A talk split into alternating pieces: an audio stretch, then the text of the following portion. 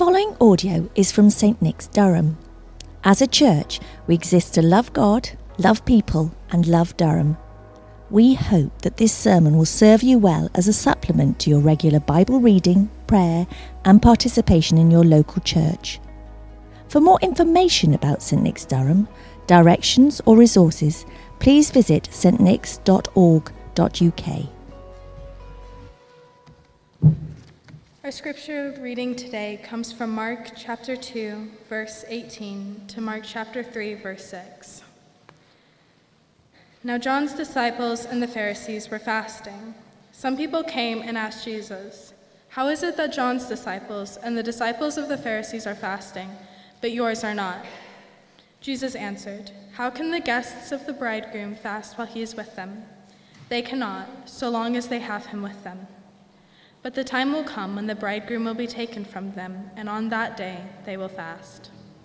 No one sews a patch of unshrunk cloth onto an old garment. Otherwise, the new piece will pull away from the old, making the tear worse. And no one pours new wine into old wineskins. Otherwise, the wine will burst the skins, and both the wine and the wineskins will be ruined.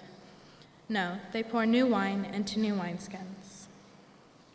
One Sabbath, Jesus was going through the cornfields, and as his disciples walked along, they began to pick some ears of corn. The Pharisees said to him, Look, why are they doing what is unlawful on the Sabbath? He answered, Have you never read what David did when he and his companions were hungry and in need? In the days of Abiathar the high priest, he entered the house of God and ate the consecrated bread, which is lawful only for priests to eat, and he also gave some to his companions. Then he said to them, The Sabbath was made for man, not man for the Sabbath. So the Son of Man is Lord even of the Sabbath. Another time, Jesus went into the synagogue, and a man with a shriveled hand was there. Some of them were looking for a reason to accuse Jesus, so they watched him closely to see if he would heal him on the Sabbath. Jesus said to the man with the shriveled hand, Stand up in front of everyone. Then Jesus asked them, Which is lawful on the Sabbath? To do good or to do evil, to save life or to kill. But they remained silent. He looked around at them in anger and, deeply distressed at their stubborn hearts, said to the men, Stretch out your hand. He stretched it out, and his hand was completely restored. Then the Pharisees went out and began to plot with the Herodians how they might kill Jesus. This is the word of the Lord. Thanks be to God. And now I will pray for Richard as he comes up. Father, I pray that the words that you have laid on Richard's heart would touch our ears and our hearts. Amen. Thank you.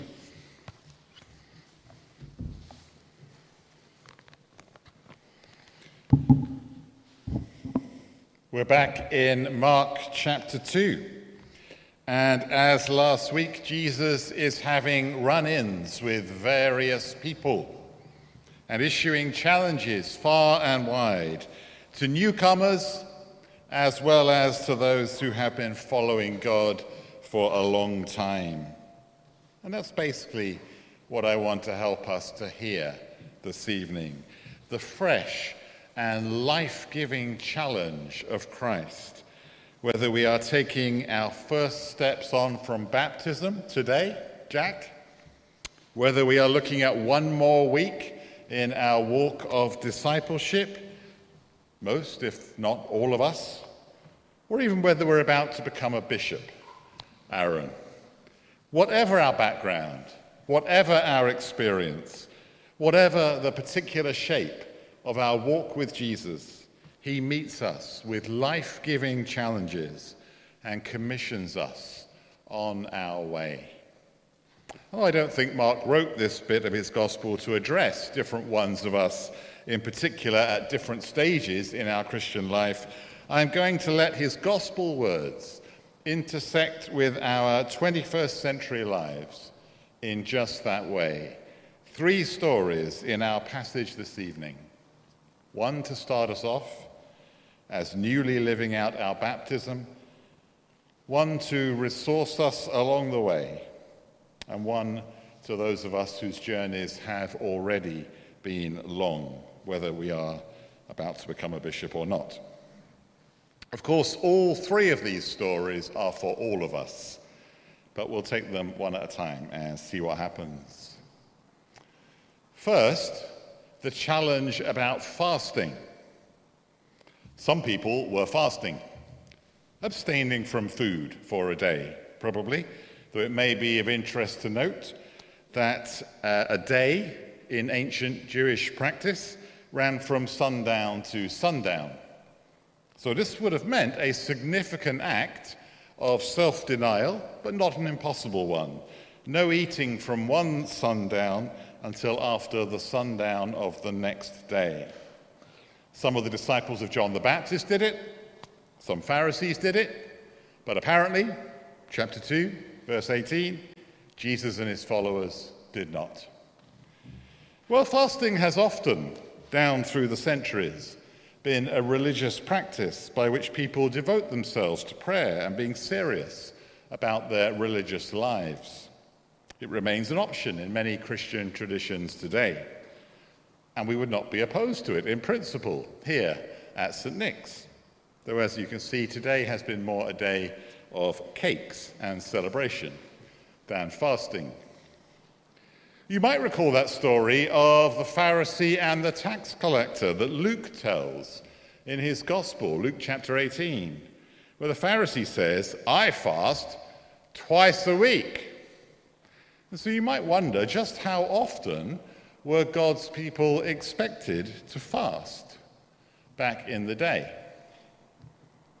And the answer from the Torah, at least, that's those first five books of Scripture that were so important for defining what the life of faith looked like, the answer was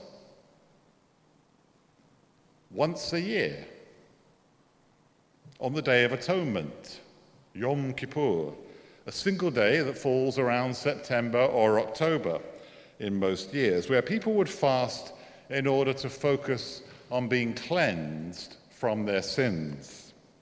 There was some evidence that by the end of the Old Testament, other days of fasting were being called for various reasons, but the actual standard, according to the law of Moses, was once a year. So it's hard to avoid the conclusion that some people used fasting as a sign of religious status.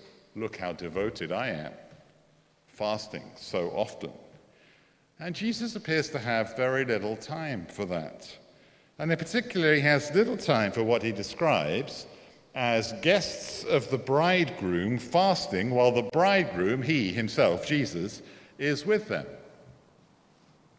Now, I do not wish to comment on how much we should or should not fast. I can chat about that with you afterwards over cake. For most of us today, I suspect the issue is probably not that we fast too often. But what I do want to comment on is this, and it feels appropriate as we celebrate Jack's baptism today, that glorious first moment of saying publicly, I am Christ's. I no longer live, but Christ lives in me. That's how the Apostle Paul puts it. Very simply, Jesus looks at those complaining and he says, While I am with you, Celebrate. In the illustration that follows, Jesus is like the new wine, so remarkable, so new, that we need a whole set, new set of wineskins to contain him. And so this is not an anti fasting comment from Jesus, but it is an anti using fasting as a sign of how holy you are comment. I want to summarize it like this When in the presence of Jesus, celebrate. You don't have to be a Christian very long before you realize that Christians have as many trials and tribulations as everybody else.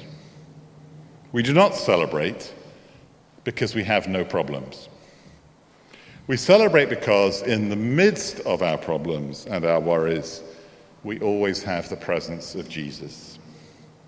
Whether we are gathering together for worship, whether we are sitting quietly at home reflecting on the Word of God, whether we are taking bread and wine, or always and everywhere, whether we are being held in Christ in the power of the Holy Spirit, we celebrate the presence of Jesus. Jack, as you are setting out to live the baptized life, know that you've invited Christ into every part of your life, day by day, and he will not let you go. Secondly, the challenge about understanding rightly what is required of us. It turns into another argument about fasting.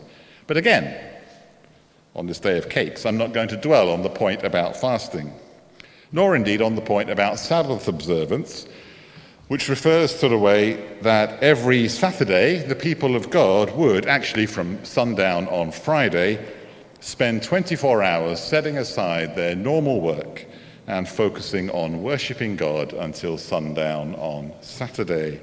And incidentally, while I'm mentioning that, let me just observe that if in any sense you do want to try and keep a Sabbath or a day of rest in the week, I think it is absolutely the best way to do it, to do it from sundown to sundown, which means that you begin with an evening off, and then you spend the next day resting. And then on the following evening, hopefully by now refreshed, you have time to get ready again for the work that will follow on subsequent days. Uh, when we as a family switched to trying to do it that way, our success rate at keeping a Sabbath shot up from 0% to some like 10, 20%.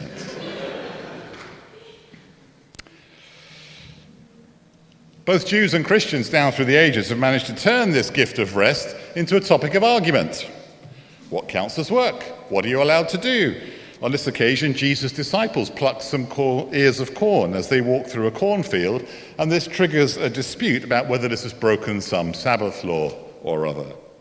Jesus' view seems to be that the Sabbath was designed to be a life giving gift, and that if you're going to get into case law to try and settle whether this or that is work, you are missing the point. You know, you can't carry wood on the Sabbath. What if you've got a splinter in your finger and you walk across the room? Does that count as carrying wood on the Sabbath? And so forth. These kind of arguments kept lawyers busy in Jesus' day, and they have derailed many Christians over long centuries of arguing about how to keep Sunday special. But notice that Jesus doesn't quote any laws at all. He does not refer to verses about Sabbath laws or post biblical case law about the Sabbath, of which we have plenty. No, he tells a story about King David, who, when he was hungry, did something that was probably not really good practice, according to ancient understandings, but it was okay because he was hungry, as were his companions, and the result was that hungry people got bread to eat. Argue all you want about the law, Jesus seems to be saying. But don't lose sight of the life giving God who gave you the law in the first place. Jesus is about to go and turn this into yet another hint that he himself might be something to do with that life giving God. But again, I just want to draw out that one aspect of this story. I don't want to get into the fasting or the laws or even the argument about who Jesus is. Here's my observation. Confronted with people complaining as they feed their hunger, Jesus turns to Scripture. He tells a story from it, as if to say, That'll do. As so often, he finds words of life in the rich stories of his Bible. Sisters and brothers, how will we stay in touch with God? as we walk the Christian way? There are lots of answers to that question, but one of them is by knowing Scripture well.